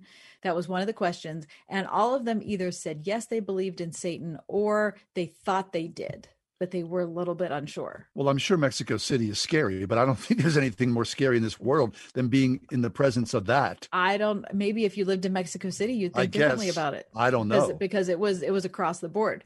Now, the other thing that I thought was kind of interesting about it is that um, they all were intent on being a like they went into it willingly. They didn't go into it like oh this sure. is going to be stupid. You know there was not that i don't i didn't get any feeling about that um that they went into it honestly that they were trying to help the young woman. There didn't seem to be any demonstration that she was altered for the positive as a result of the exorcism. Hmm. that's fascinating isn't it? I mean yeah I mean, I appreciated the fact that they did an actual clinical assessment of something that's spiritual because I it would seem yeah. like in America, you know, the me- medical community would never do that. They would just, you know, poo poo it and say, well, you know, right. not the, something yeah. that we're going to waste our time with. That's exactly my thought too, that the medical community cared enough to try to delve right. into something spiritual, which was dangerous right. and a detriment to that person's health and psychological and spiritual well being. Also, part of the um, clip, and I know we're running short on time, but let me just say that part of the the uh, subsequent findings were also that all of the things that happened to these people, you know, the heart attack, the fall, the breakup, mm-hmm. the, that everybody recognized that those are things that happen to tons of people all the time. I see. Sure. So they didn't necessarily see a direct correlation between the exorcism and what happened to them. Right. But uh, their feelings, though, about the woman who underwent the exorcism, that they didn't see any change in the woman after the fact. I wonder how she felt personally. When you know, the follow up interview wasn't, wasn't part of the findings that I saw. No, it wasn't. Alrighty, let's take a quick break. Come back.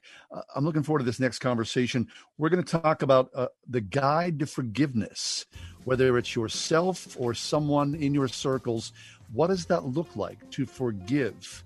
Be right back. It's the Ride Home with John and Kathy here at Word FM, streaming at wordfm.com.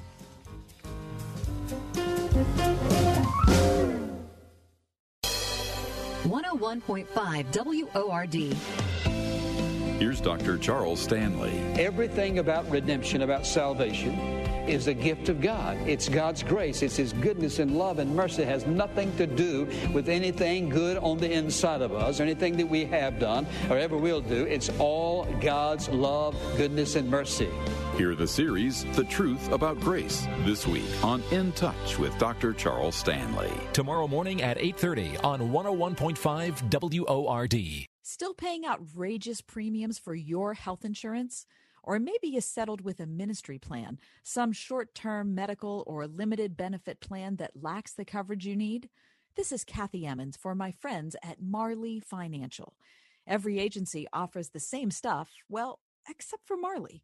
Marley Financial now offers a unique ACA clone that looks, feels, and most importantly, acts just like a Blue Cross plan. In fact, it's even better.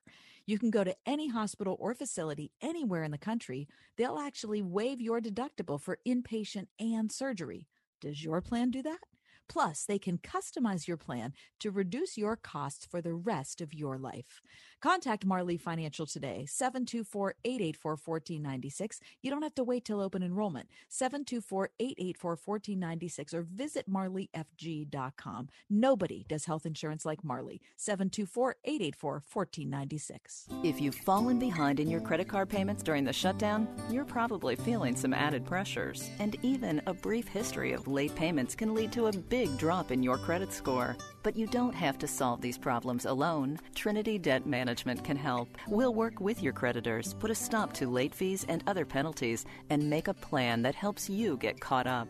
We'll also consolidate your bills into one easy to manage monthly payment and negotiate much lower interest rates. Not only will you find immediate relief, you'll save thousands. And don't worry, it's not a loan, It's a smart way to get back on track. All you have to do is give Trinity a quick call and we'll take care of the rest. Right now, no one really knows what the future will bring, but one thing is for sure. If your debt has you down, we should talk. Here's the number. Call 1 800 990 6976. That's 1 800 990 6976. Merry Christmas. This is Dean Gartland, President of City Mission. It has been a challenging year. Thank you for supporting City Mission through these uncertain times. I'm reminded of the words of Jesus Let your light so shine before men that they may see your good works and glorify your Father in heaven. Your generosity has helped us to be a light in the darkness for so many in need. The need is growing, and City Mission will be there, but only with your continued support. Please visit us at citymission.org and let your light shine today. God bless you this Christmas season.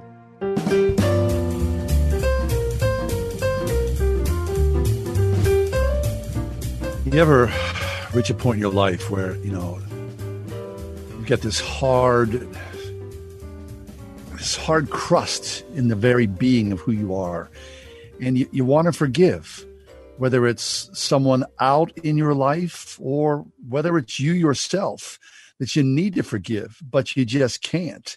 And so you carry that unforgiving attitude around like a cocoon of poison in your life. Of course, that's not good for anybody, is it? Oh, so that's I'm happy to welcome our guest, Maria Berzins McCoy. She's a professor of philosophy at Boston College, and she's got a brand new workout called the Ignatian Guide to Forgiveness 10 Steps to Healing. Marina, you're very welcome here. How are you today? Fine, thank you. How are you, John? Thank you so much for the invitation. Yeah, Yeah. it's our pleasure. Thank you. yeah, you. thanks for being here, Marina.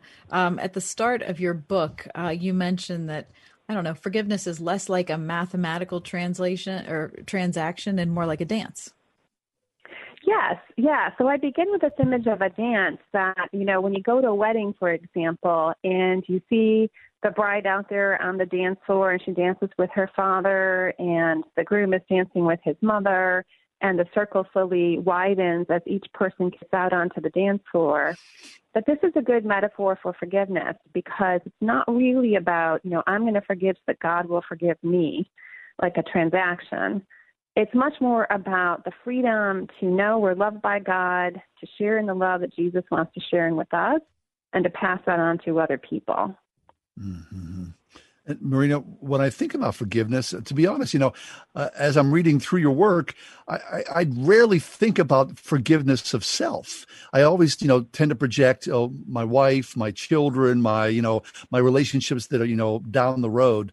But I think that's really key. I think a lot of us cannot, will not even look at ourselves and even delve into the idea of forgiving ourselves. Yeah, you know, I think it's hard, and it's been hard for me in my own life also, and for many people that I know have, in the course of writing this book or going to prison uh, where I serve. Um, you know, the thing about forgiveness is we know intellectually that God forgives everything. That when we are sincerely sorry and we are, you know, uh, sad about our sins, that God just wants to embrace us in love. However, actually internalizing that or forgiving myself, which is separate than accepting God's forgiveness, is a really difficult process because, you know, our own love for ourselves isn't always as big as God's love for us in all of our humanity. Mm. So I wanted to write a book that would kind of get into the very human and messy things about forgiveness, whether it's forgiving oneself or forgiving other people. Good. Okay, so you talk about the idea of, you know, that forgiveness is not necessarily a straight line, and, and uh, to be honest, I, I I don't know Ignatian spirituality. So could you talk about, you know, these ten things? I don't expect you to delve into, you know, all ten things, but what are the key things about this? Right. So one of the things that makes it particularly Ignatian is that Ignatius really taught us a couple things. One, uh, to know that we're loved sinners. And second of all, to use the resources of scripture and imagination and really engaging in personal dialogue with Jesus uh, in order to understand ourselves as well as to understand what God wants to tell us. So I try to use in the book a variety of types of prayer to help people in their journey of forgiveness, knowing that it's really about God and the person, you know, not about me or my book, but sort of facilitating what some of the things I've noticed might be helpful. Um, some of those things that I found helpful have been, you know, naming our judgmental side, which I call naming your inner Pharisee. right? Each of us can be very judgmental when we look at, for example, what others have done to hurt us and fail to look at what was my part in that process. Or we might believe in grace, but do we really trust in how vast God's grace is for us? So I talk about trusting in abundant grace. Um, a couple other things I think are important are things like, you know, making friends with time, realizing that when we create new narratives about the future, that we have to accept that the past is in the past, but the future might be different. We can't necessarily go back to 10 years ago or five years ago. So, those are some of the things that I find really important in the process of um, moving towards forgiveness. So, what about if people who are listening to the program now think, well, I don't really want to do that? I don't want to forgive somebody. I'm really not interested in the process. You know, I just rather kind of hold on to where things are right now because I've been wronged. Yeah, you know, I really understand that. And I, you know, one of the things I start with in the book is called Finding Your Desire, which means naming where am I really at. I think it's really important to, uh, for us, to, for me to understand that wherever I'm at in that process, God is right there with me. So it might be the case that when I approach this question of forgiveness, you know, I'm not ready yet. But I do think anyone who's even thinking to themselves, well, I'm not ready to forgive yet, you know, forgiveness is on our minds. so I think sometimes that, for me at least, I can say that little germ of wanting to forgive is there buried beneath the surface because don't I want to be free of anger? Don't I want to be free of resentment? Don't I want to love the way God loves? I think those are things that many of us as Christians do desire, and it's more like obstacles get in the way so that we're not mm-hmm. free to pursue those deeper desires. Right. Okay. And I think one of the key things I, I read is that forgiveness is not necessarily reconciliation, right? I mean, I can forgive, I can go through this process, but it's not as though the relationship is whole again. It, it may come back to some form of what it once was. It may never come back, but the, the forgiveness is the key. The reconciliation, in many ways, is secondary. Yes, I think that's right, and I think it's you know very case and specific. Um, it's very dependent upon the specific situation. So it might be the case that someone decides to forgive someone who has really hurt them, but it turns out the relationship is not a healthy relationship. So, for example, in a case of something like domestic abuse, you know, I would never advocate someone staying in a relationship that was harmful to him or to her. I think rather, you know, we need to have healthy boundaries. However, um, letting go of anger and resentment when the time is right, when we're able to heal, when we're able to let God love us, is separate than deciding how we want to treat a uh, future relationship. So I might disengage from a relationship that's not good for me or good for the other and still forgive. Conversely, there are many instances where we might try to restore a relationship but go in a new direction. So, for example, imagine a couple that's been married for 10 years and they need to forgive some past wrongs of one another they might have a different marriage when they're married 15, 20, 25 years into marriage than they did when they were newlyweds. And that might be partly through coming through a process of, you know, understanding one another better, forgiving, understanding one another's humanness and flaws, and finding a new way to relate. Very interesting. Marina Berzins McCoy, professor of philosophy at Boston College, who works on themes of vulnerability, rhetoric, and self knowledge. The book is called The Ignatian Guide to Forgiveness 10 Steps to Healing. Um, Marina, let me just put this in a personal context for you. Um, why forgiveness? Why uh, Ignatius? What, what's your passion for this? Right. So I have um, been lucky enough to get a lot of formation in Ignatian spirituality at Boston College, where I work, where okay. uh, Ignatian spirituality is taken very seriously. Um, but I've also worked, um, well, not worked, you know, but volunteered and served in a prison for about 11 years. And I've really had these deepening conversations with inmates about themes of forgiveness and self forgiveness. Um, I can also say that in my own life, you know, like every other human being that I know, I've experienced hurt and disappointment. I've hurt people and then try to think about, well, how do I want to accept forgiveness or how do I want to move forward? So I think for me, all those things together kind of came came together to motivate me to think through, okay, what has been helpful to me? Um, what have been my obstacles? What have been the messy spots inside of my own process? And I definitely read this book as a pilgrim. So this is not the you know authoritative book of how to forgive from somebody who did it perfectly every time. right. This is right, the book about the pilgrim, the fellow pilgrim who's out there saying, you know, it can be tough, but this really does free us to love. This frees us to heal. There's a lot of good stuff, and this frees us to be closer to God, which is our pr- primary relationship.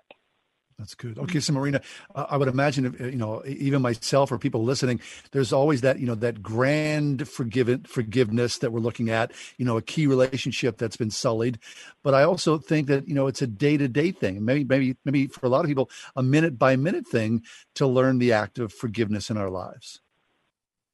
That is such a good point, right? Because think about all the little things that can happen. You know, if you're driving to work and someone cuts you off, or somebody makes an unkind comment at work or maybe not even unkind you just think well that that didn't come off right to me.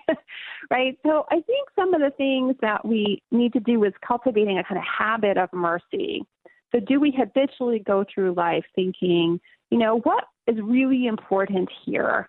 Um, what really matters picking and choosing the kinds of things that we let ruffle our feathers is an important uh, element. But I think also keeping in mind that other people could be having a bad day. other people have their own challenges, their own hurt.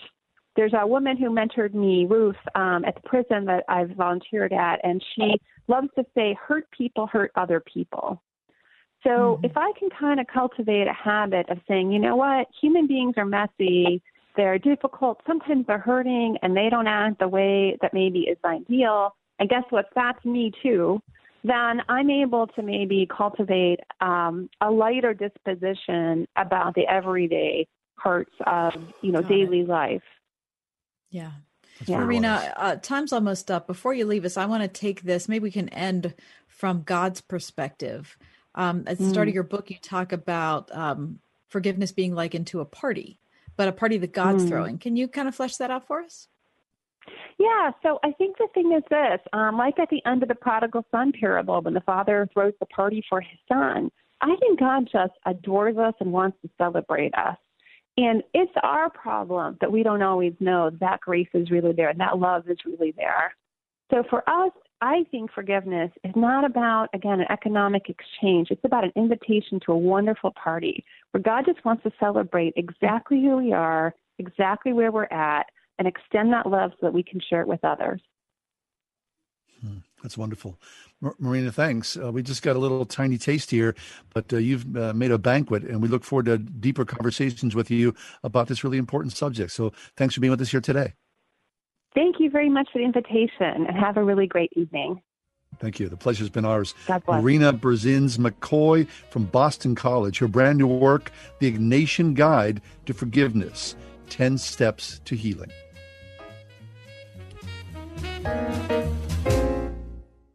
First Presbyterian Church is a beacon of light and love to this community. The message that I hear sustains me for the whole week. I love this church because of the diversity and the music and the people. The incredible beauty of the space. A warm, welcoming congregation. The people are amazing and truly love one another and Christ, and our pastor preaches the gospel. I want everybody to Pittsburgh to come and experience. First Presbyterian Church of Pittsburgh, in the heart of the city, with the city in its heart. After 10 surgeries to repair the cleft lip and palate she was born with, Vilia saw her new forever smile. After spending his first 114 days of life in the NICU, AJ graduated.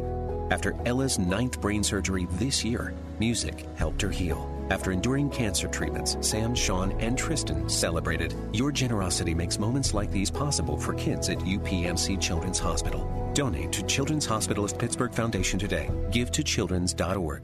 Hi. I'm John Henne from Henne Jewelers. Since 1887, my family has helped people celebrate the most memorable moments in their lives. We are rooted in faith and commit to doing the right thing again and again. We believe in the covenant of marriage and use our To Have and To Hold program to encourage couples as they prepare to spend the rest of their lives together. Please stop into our Shadyside store to learn more or visit hennejewelers.com. Henne Jewelers, your jewelers for life. Well, in person learning at most colleges across the country and at Grove City College here locally have just about ended, if not already. To survive this semester, it required a large measure of planning, good decision making, and flexibility on the part of the staff and the students. So, first and foremost, because of low numbers, kudos to Grove City College for meeting in person from the beginning of the semester until now. That really says a lot about the excellence of Grove City College. Look, um, both Kath and I have kids there. We personally invested in this process. And Kath, although it wasn't perfect, it was a really good semester, wasn't it? Yeah, I, yeah, I can't tell you how many times my husband and I talked to our kids and said, you know, thank God that you are in a place where you can actually be in class in person. Now, look, there were all sorts of isolations and quarantines, and you know, like every other college, the last month has been absolute craziness. I've just been grateful for the fact that, as you said, John, people there at Grove City have a strong enough. Um, uh, knowledge and appreciation of authority and they're willing to be able to change things up if they have to at the last minute to just keep things going till the end of the semester and i don't know i've just been grateful for them the whole way through now, of course, we don't know what next semester or fall of 21 is going to look like. But if you're looking for a quality education, Grove City College, gcc.edu. Listen on your smart speaker, the Word FM app at wordfm.com, iHeart, TuneIn, and on radio.com. In the car or at home too at 101.5 WORD FM Pittsburgh.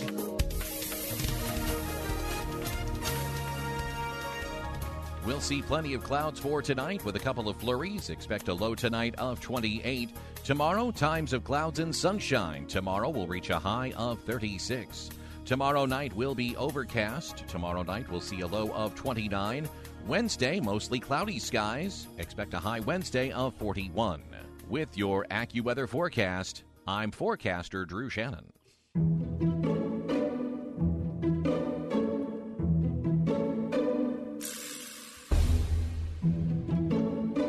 Does this make sense? Does what make sense? Dryer sheets. Hundred percent. Why do dry, why, why do you think dryer sheets make sense? Well, you know, in the old days, you had to use your like, you know, if if you didn't want your clothes to be all staticky, Mhm. right? You had to put in like the the downy, the little liquid stuff. Now you just put a little dryer sheet in there. Your clothes have a nice little sort of freshness to them. And the big thing for me is who likes that staticky stuff? You know, that happens. And I I don't want I think it's dangerous and it's annoying. It's dangerous. What's it? What's it going to do? Well, hey, you know, our chief engineer here at the station, he walks around a little water bottle. He's always spraying down because he doesn't want staticky because Mhm. that could affect the equipment. Okay. I mean, but I'm asking about your home dryers. I guess I'm giving it away that I don't think dryer sheets make sense. Why don't you? You don't use dryer sheets? I haven't used a dryer sheet in about What? I don't know two decades. My mouth is agape. Wait, two decades ago, that they didn't have them two decades ago. It's a fairly recent, you know, That's not true. consumer. I think it is. Dryer sheets have been around a long time. What? hmm You don't, so what? You don't use anything? You don't use any? Not a thing. What do I need a dryer sheet for, people? Oh, if I don't have a dryer sheet, I'm not feeling good about myself. What? Yeah. Well, Oh, you're feeling like a slacker if you don't use a dryer sheet. I need a dryer sheet. I, it's important. To, All to me, I got to be honest with you. I Dryer do sheets- not. I do not think dryer sheets make sense. Really? Hmm. All right, does this make sense? The other day, my wife calls me and she says, I'm, I'm out at the store. You need anything? I said, Oh, oh thanks for calling. You know I need? I need some pickles. She's like, All right, I'll pick you up some pickles. We came home. We're unloading the groceries together. She bought sweet and sour pickles. I'm like, honey, I love you. I appreciate you going to the store and everything and buying some pickles, but I, I wanted a dill pickle. I don't want a sweet and sour. Hmm. Who?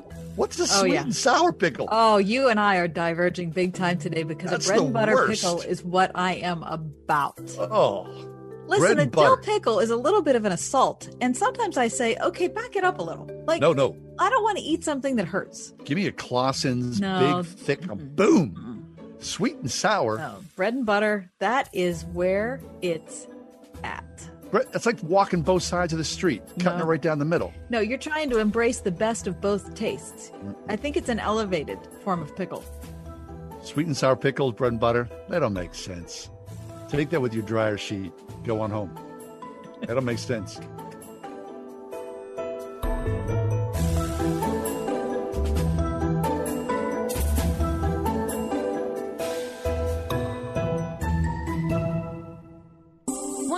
One hundred one point five WORD. You're listening now, so we know you're a fan of the radio station. I am a big fan. And we want you to know that we appreciate you. I'm your number one fan. That's why we've developed the Word FM Fan Club. It's free to join, and once you do, you can take part in exclusive surveys and contests. Yeah, I love contests. Special offers, Great giveaways. discounts, freebies. I'd like to win one of these contests. Become a member today. Go to wordfm.com slash fan club and sign up. We're big fans. As you know, our friend Mike Lindell has a passion to help everybody get the best sleep of their lives. He didn't stop by simply creating the best pillow. Mike created the new Giza Dream bed sheets.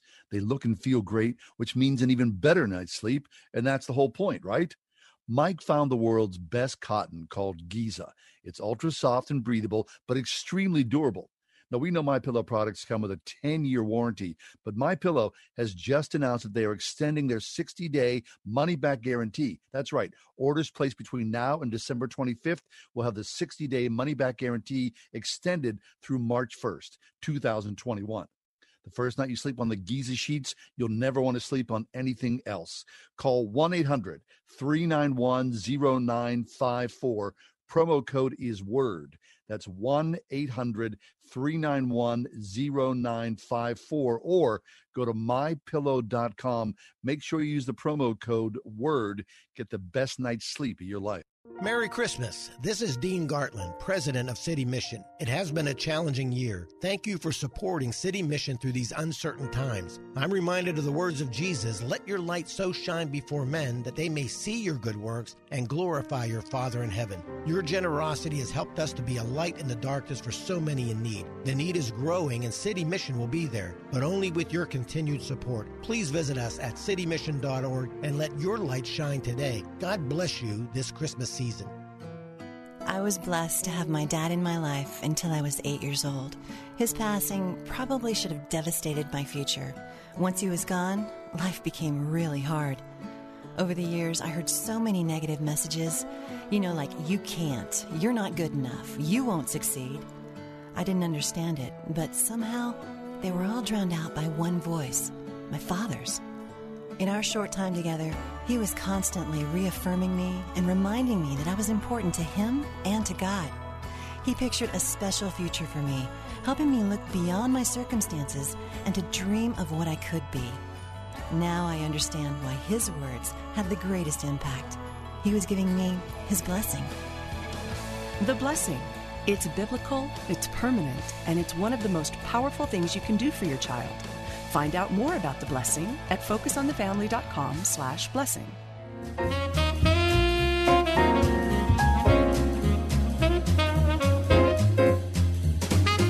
celebrity pastors. I remember years ago, I don't know, five or six years ago, I was like looking at Instagram and there was a thing about celebrity pastors who um, like high end tennis shoes. And pastors wearing like tennis shoes that cost $2,000 or four thousand dollars. That's a thing. And that is a thing. Mm-hmm. Well, apparently it goes well beyond that. David French is with us, and uh, he is a, a regular guest on our show. His brand new work is called Divided We Fall America's Secession Threat and How to Restore Our Nation. Just named today uh, Book of the Year by World Magazine. But uh, David wrote a piece, The Crisis of Christian Celebrity. The heart is deceitful above all things. David, thanks for being with us. Well, thanks so much for having me. I really appreciate it. All right, David. So, uh, as your article says, it's happened again. We have another celebrity pastor who's fallen from grace. This one is uh, Justin Bieber's pastor, Kevin Durant's pastor, uh, Carl Lentz. he was the lead pastor of Hillsong East Coast. He's the guy with the weird glasses. If you're not sure who I'm talking about, and you follow uh, Christian That's fashion on Twitter. Uh, so it's you know it's another sad story of someone who was unfaithful to his wife and is now trying to you know heal things with his family after he was fired by his superior. Uh, I don't know, David, where you want to start. It's just another you know tragic tale.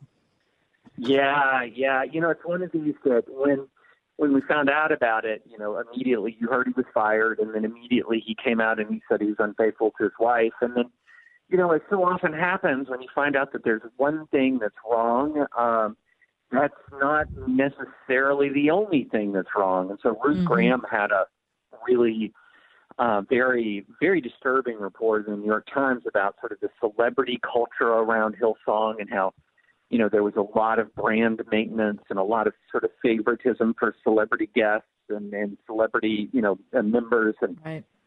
and it just you know, it it was really sad to read. And and look, a lot of us have listened to Hillsong music for years and years and years, and some of the love music it. is just it's just beautiful. I love it. I, mm-hmm. I include it in my Sunday newsletters all the time. And um, and you know, there's a lot of good folks at Hillsong, but it was very sad. And you know, the thing is, it's kind of there's this sort of bad thing that happens you see on the internet when one branch of evangelicalism that a lot of people maybe sort of have problems with, they'll say well, you know, we we knew there, there was something there was something with him.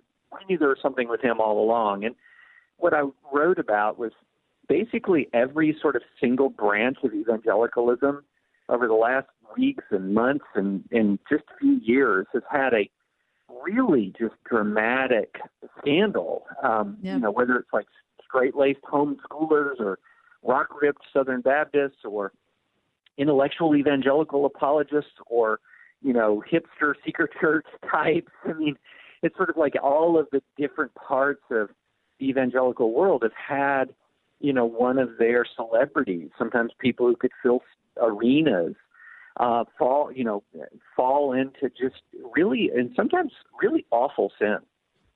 Right. Yeah. So I, I wonder, David. I mean, this is, I'm sure, the celebrity pastor has been around for uh, many a year. You yeah. there's someone with particular gifts who is a great orator, who has great wisdom or knowledge, and all of a sudden, you know, they're invited to a higher echelon. They find themselves in rarefied air, and then more often than not, you know, the, the downfall comes. I mean, we just look we look so bad. And uh, for all the faithful men and women who are out toiling uh, as regular pastors whatever that might mean to you yeah. right? They're the ones who sort of take the brunt because uh, then everybody looks bad but especially pastors because they're all the hypocrites and the fools and you know the phonies who are out there preaching god's word. And it's just it's a complete and total mess.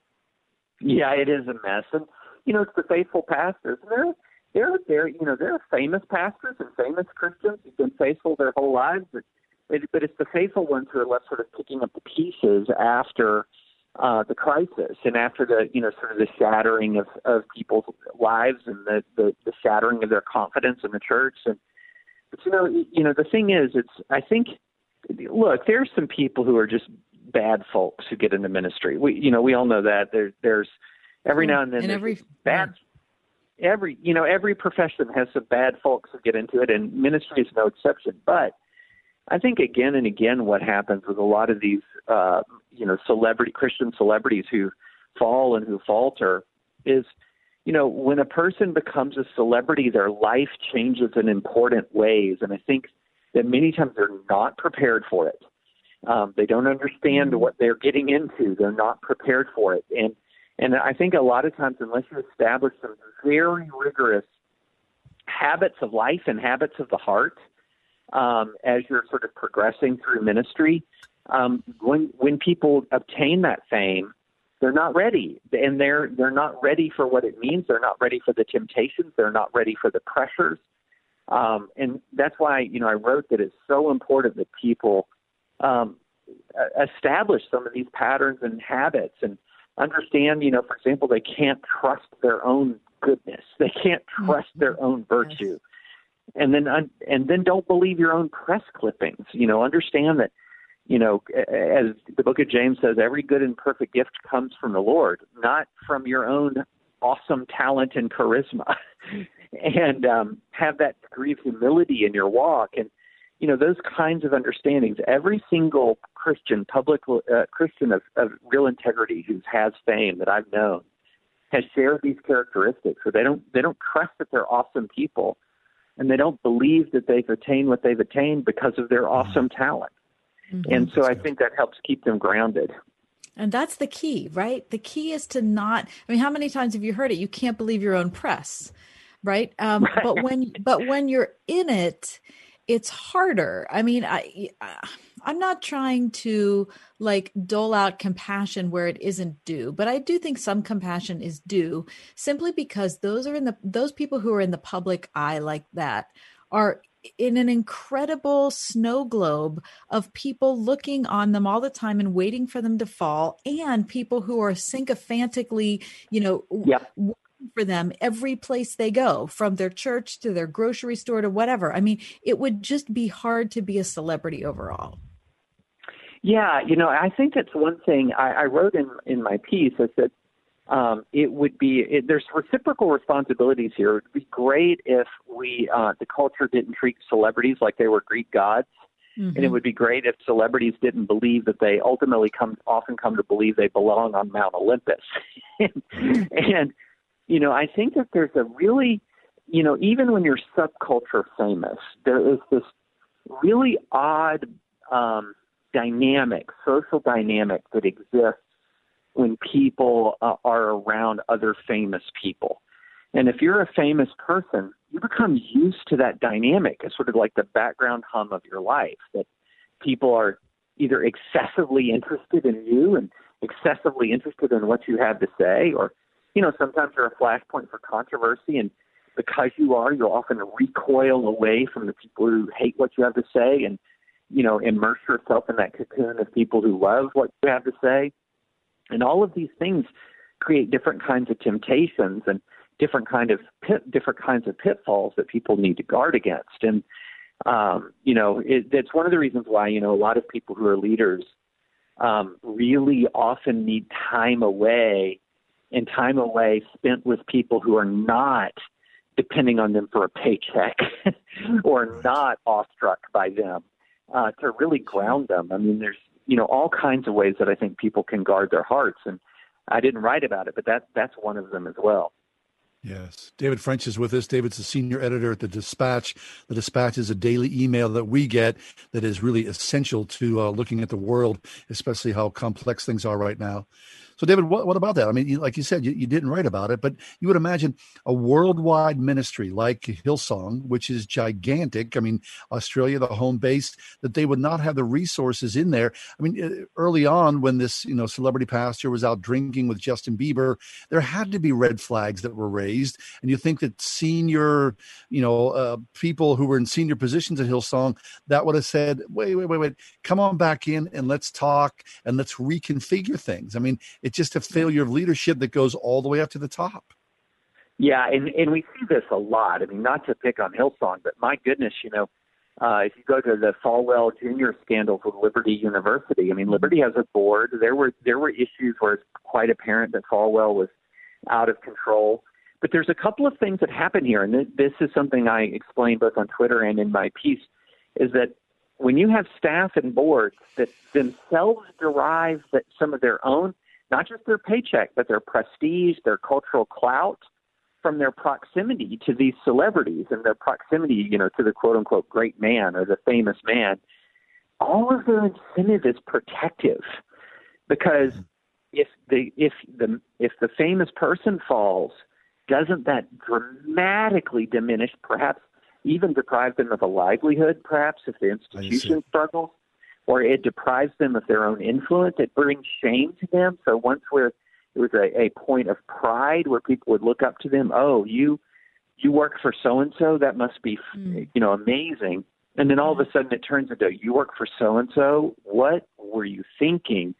And so all of these incentives really move towards um, protecting protecting the person and enabling often their behavior.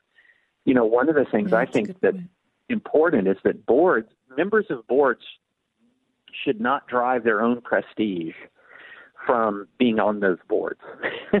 In other words, they should they should be so independently sort of successful and independently uh, independent of you know the the entity that they that they are truly are able to hold the entity accountable, um, as opposed to sort of seeing being on a board as like a plum assignment or an right. honorific that they really covet and value. Right. Uh, time's short, David, but I'll tell you the thing I thought of when I read your article is that, yeah, the adultery thing is obviously disqualifying with his position as a pastor, right. but every bit as disqualifying is how they treated celebrities in a different way than they treated regular people, whether Front they were, right, whether they were attendees. I mean, that's something Paul specifically speaks against in the New Testament. It's also just common sense and it's just not being a jag. I mean, it's just, he shouldn't have been a pastor. I yeah, I mean the whole the whole thing where or know, he, he should and, let me let me just correct myself. He should have been stopped from being from being in his position a lot earlier than he was. Oh, he should have been checked a long time ago. Absolutely. Yeah. And and you know, and a lot of times people will rationalize and convince themselves that of why, you know, looking good, being surrounded by good looking people, hey, it draws people to us. It shows us that, you know, it's not you know, it's not weird to be a Christian. It's not strange to be a Christian. No, that's not the way it works. It's not a sales job. You know, it's not like, what can I do to put you in this car today? yes, exactly. You know, and and you don't and and even when you're when you're when you are uh, speaking of the gospel of Jesus Christ, you're not speaking of the gospel of Jesus Christ in the terms of, look, it's just going to make your life amazing you know that's not the you know ultimately we're to take up our cross. I mean, this is about this is about you know a, a life that is dedicated to serving Jesus Christ. It's not about a life that is dedicated to uh, self-actualization. Those are not the same things. Sorry, we got to cut you off, David. Time's up. That's David French. His brand new book is called Divided We Fall America's Secession Threat and How to Restore Our Nation. Get it now. You can follow him on Twitter. We'll be right back. Monday edition of The Ride Home.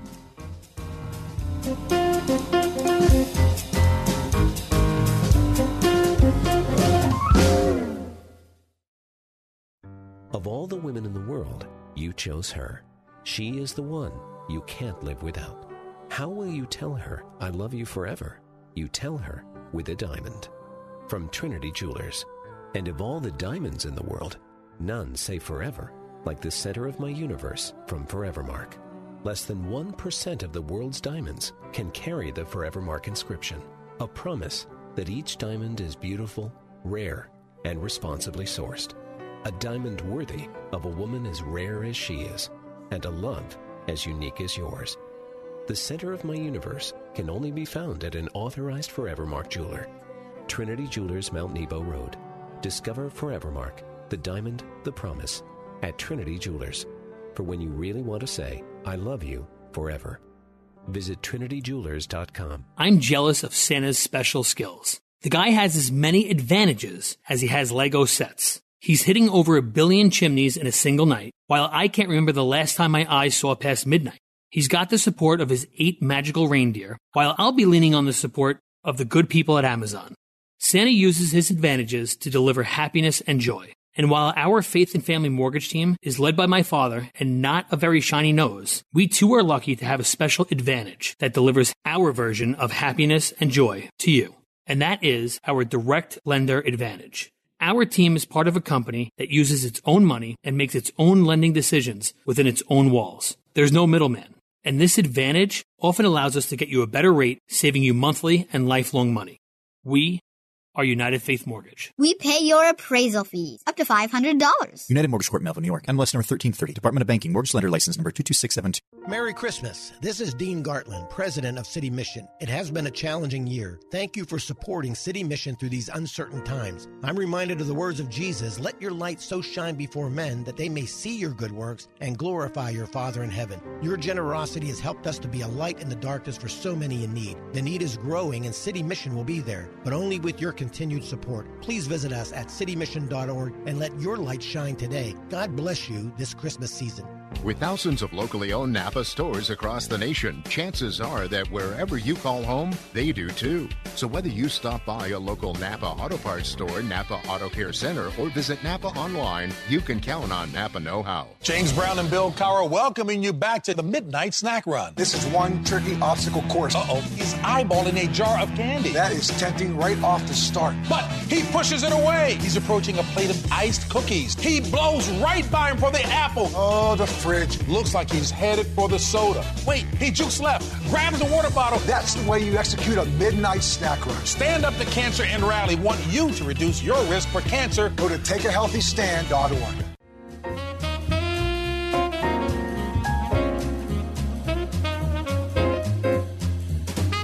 We've been streaming the entirety of this show at wordfm.com or the Ride Home with John and Kathy on Facebook. You can see what we look like.